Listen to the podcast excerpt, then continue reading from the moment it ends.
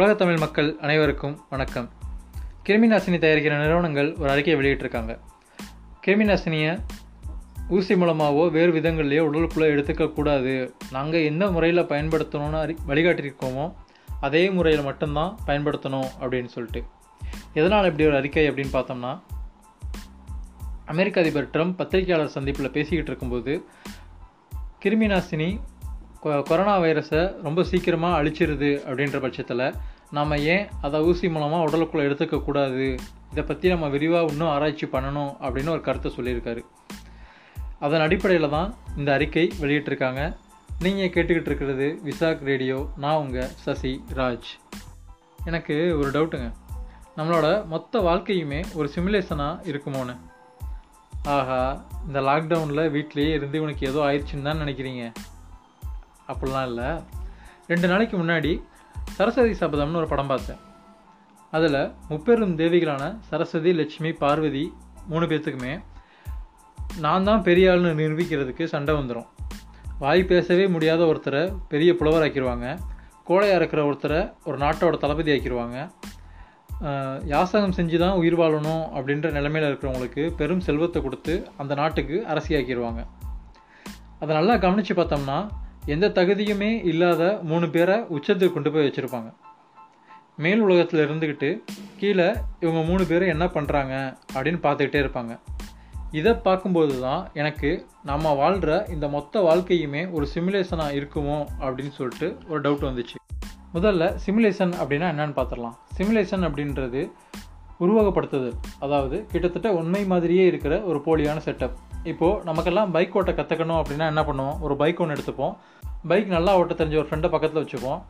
அவர் சொல்ல சொல்ல அந்த இன்ஸ்ட்ரக்ஷனை ஃபாலோ பண்ணிட்டு பைக் ஓட்ட கொஞ்சம் கொஞ்சமாக கற்றுப்போம் இதே இது நம்ம ஃப்ளைட் ஓட்ட கற்றுக்கணும்னா பைக் மாதிரி ஸ்ட்ரைட்டாக உட்காந்து கற்றுக்க முடியாது இல்லையா?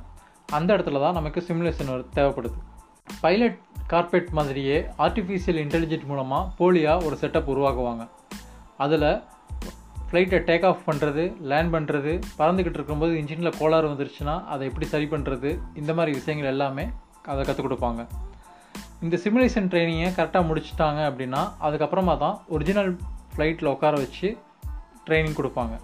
ஓகேவா ஸோ இதுதான் பேசிக் நான் சொன்னேன் இல்லையா ஃபஸ்ட்டு நம்மளோட மொத்த வாழ்க்கையுமே சிமுலேஷனாக தான் இருக்குமோ அப்படின்னு சொல்லிட்டு எனக்கு டவுட்டாக இருக்குன்னு சொல்லிட்டு.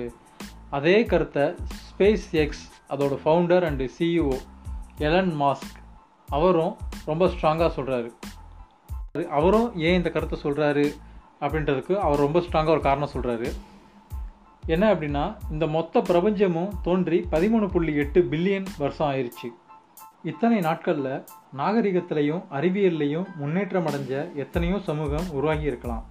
அது பூமியை சேராத ஏதோ ஒரு ஜீவராசி. அது ஏலியனாகவும் இருக்கலாம் கடவுளாகவும் இருக்கலாம்.